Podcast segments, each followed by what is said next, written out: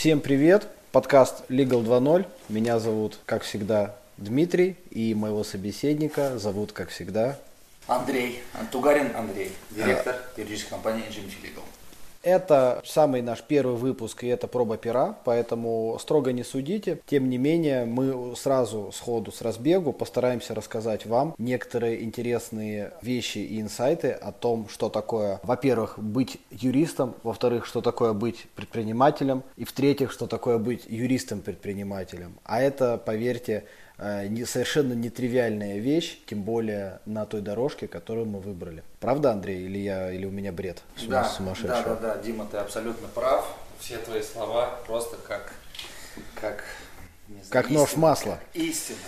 А, окей, а, начнем с самого начала. Ты помнишь, да, 2015 год? По сути, э, вчерашние студенты либо... А нет, подожди, что-то, что-то нет, что-то, что-то у меня, видимо, с памятью уже в 30 лет. 2014 год. По сути, еще действующие студенты юрфака РУДН решают открыть юридическую компанию. Какие э, у тебя были в тот момент мысли, чем ты вообще руководствовался, как ты вообще к такому пришел? Вообще, в тот момент я уже имел достаточно приличный опыт работы. Я начал работать практически с первого курса а, и у меня есть там соответствующая запись, трудовой книжки даже. Вот, и могу доказать. И до окончания, то есть 14 год, это я закончил тогда магистратуру, получается, к этому моменту я пришел к выводу, что абсолютно не хочется быть наемным сотрудником. Не знаю, почему я к этому пришел. Были ряд вопросов, на которые я не получал ответы. Были ряд задач, которые я не мог решить. Были цели, которые я не мог достигнуть, потому что, опять же, было очень много ограничений в связи с тем, что я именно наемным сотрудником, работником был. И захотелось э, больше своего, больше свободного плавания, больше каких-то принимать самостоятельных решений и вести себя туда, куда я посчитал, э, я приведу себя к успеху. Интересно. А я вспоминаю, вспоминаю свои мысли и эмоции. А, меня тогда также распирала какая-то, ну, скажем, какие-то романтические настроения на тему бизнеса и юриспруденции. Я понимал, что, с одной стороны, я не похож совершенно на классического юриста, и мой опыт работы в некоторых международных консалтинговых компаниях и в крупных промышленных и страховых российских, он показал, что я двигаюсь явно не туда, что мне э, нужно идти в сторону, в сторону организации чего-то, в сторону объединения людей вокруг общей цели. Ну и тут, в общем, э, на, этом, на этой ноте мы э, значит, с Андреем получилось, что у нас цели-то, цели-то общие.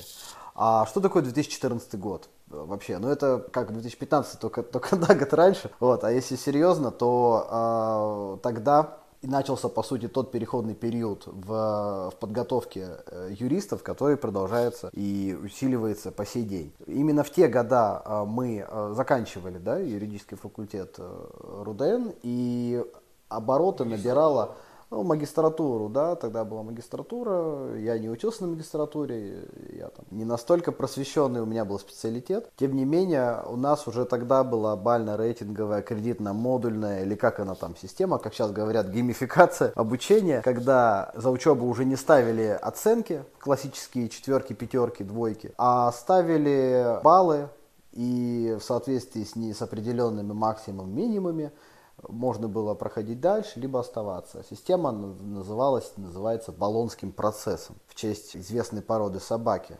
И не будем говорить, кто ее придумал, кто ее внедрил, и плохие и хорошие минусы, в смысле, что плохие и хорошие стороны, э, но э, какие-то тенденции по образованию, по подготовке, по цифровизации, они тогда закладывались.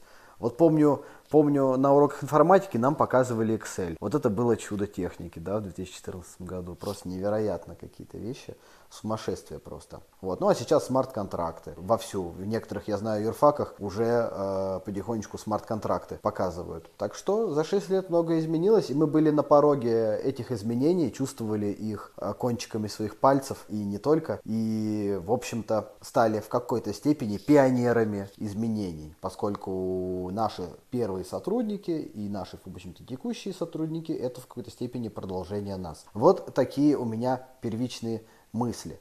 Вот, значит, представь, да, ты уже представил, 14 год, а мы начали куда-то двигаться, что-то делать, с кем-то общаться. Денег, естественно, у нас никаких не было, дай бог стипендия. И то в условиях хороших оценок, либо там спортсменам повышенная какая-то, там тоже суммы фантастические. Как раз хватит, чтобы купить канцелярию, да, на первый месяц работы. Да, да, канцелярия была важна. Что ты вообще как ты, кто ты, что ты вообще тогда? Не было, на самом деле, не помню, чтобы я испытывал какой-то страх, я не помню, чтобы я испытывал какой-то вопросы какие-то к тому, что я делаю, или какую-то неуверенность. Э, на самом деле все так, если честно, надоело на тот момент, что захотелось, опять же, повторюсь, создавать что-то свое, собственное, и свои правила устанавливать, э, диктовать свои эти правила и им следовать, потому что я по каким-то причинам был уверен, что именно так оно и должно быть. Я не знаю почему, но именно так оно и должно быть. Собственно, на сегодняшний день, когда я на это смотрю, на все, я понимаю, что этот выбор был сделан не зря далеко не зря, и это привело к определенному успеху у нас. К успеху? А что для тебя успех? Почему так считаешь? Что определенный успех? Определен кем? В чем успех? Я вот тогда помню, что мы были чистой воды голодранцами, которые именовали себя партнерами юридической фирмы, а окружающие над нами просто смеялись, потому что нам было по 24 года. Молодые партнеры? Но опять же, это не смущало. Молодые партнеры, это не совсем корректно, но, ну, как знаешь. Не смущало это, никогда это не смущало. Понятно. Ну, в общем-то, меня тоже, я, я лукавлю. Вот у нас первый вопрос э, к, нам, к нам поступил. У нас спрашивают, в принципе, дублирует мой, у нас спрашивают, на какие деньги вы вообще, собственно, что-то делали. Потому что первый вопрос, который возникает часто у начинающих предпринимателей, неважно даже, это юристы, не юристы, первый вопрос, это а где деньги-то брать?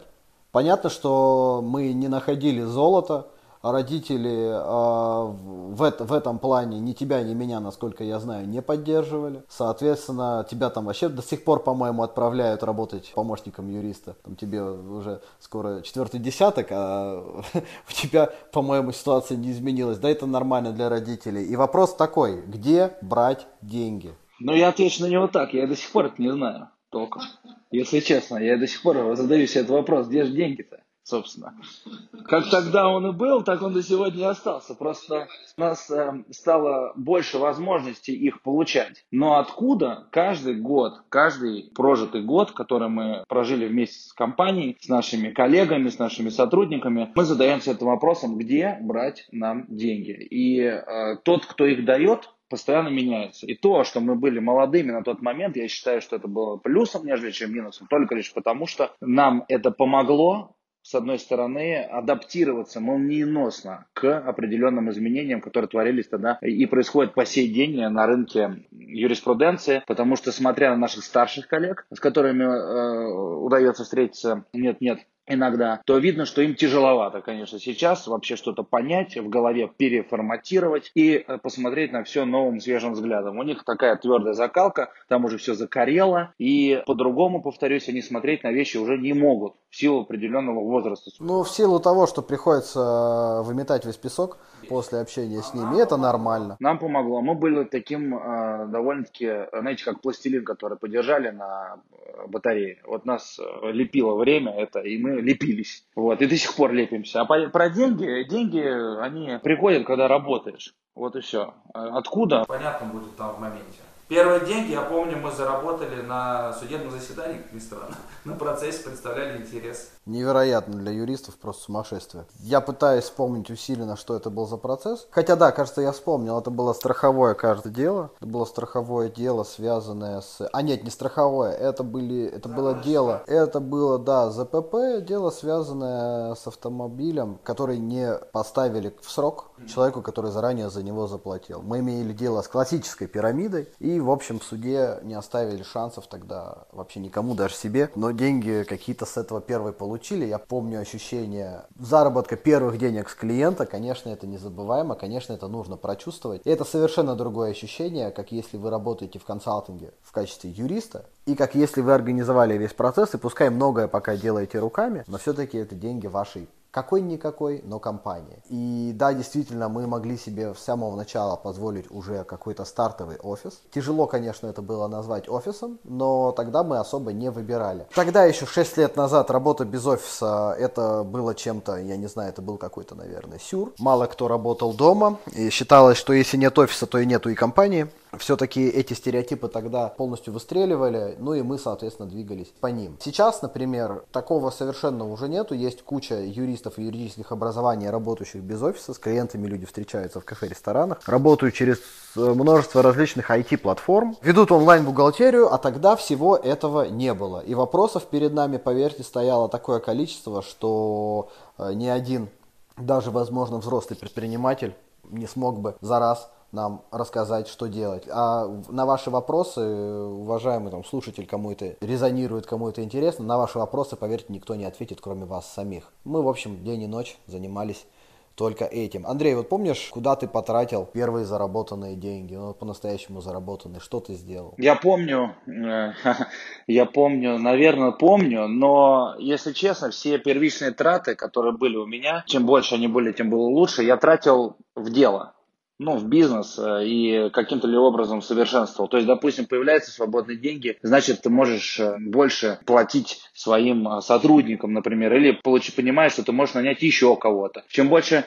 приходит, так сказать, сотрудников, тем больше заказов ты можешь отработать. И как ни парадоксально, чего я всегда не верил, во что я всегда не верил, чем больше ты тратишь, тем больше ты зарабатываешь. Это да, это работает. В бизнесе это работает. Неважно, кто ты, юрист или как бы слесарь, этот принцип очень даже действующий. Я не могу, кстати, вспомнить, куда я там потратил. Думаю, что мы совершенно обоюдно особо никуда и не тратили и старались больше вкладывать, потому что понимали, что то, что мы создаем, это на века. Клиффорд э, и Ченс э, они давно уже этот мир покинули, тем не менее компания уже является международной юридической корпорацией с офисами в, во всех крупных мегаполисах, где-то и не по одному, и которая является, в принципе, ассоциируется с понятием юридического консалтинга с оборотами там, миллиарды долларов. А создали ее некогда как раз два, э, два юриста, два адвоката известнейших с пониманием того, что они делают дело в долгую.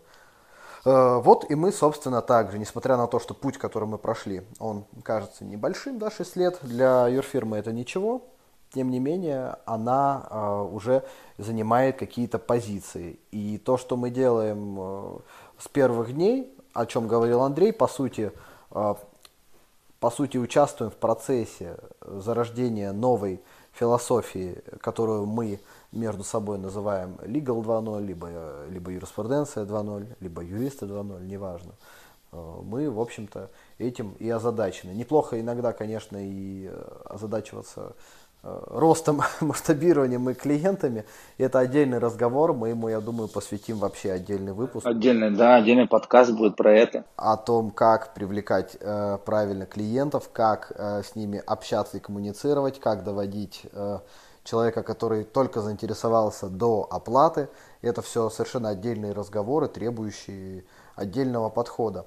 Также э, я обращаю ваше внимание, что какие-то темы, возможно, вам будут интересны, и вы попросите нас эти темы осветить.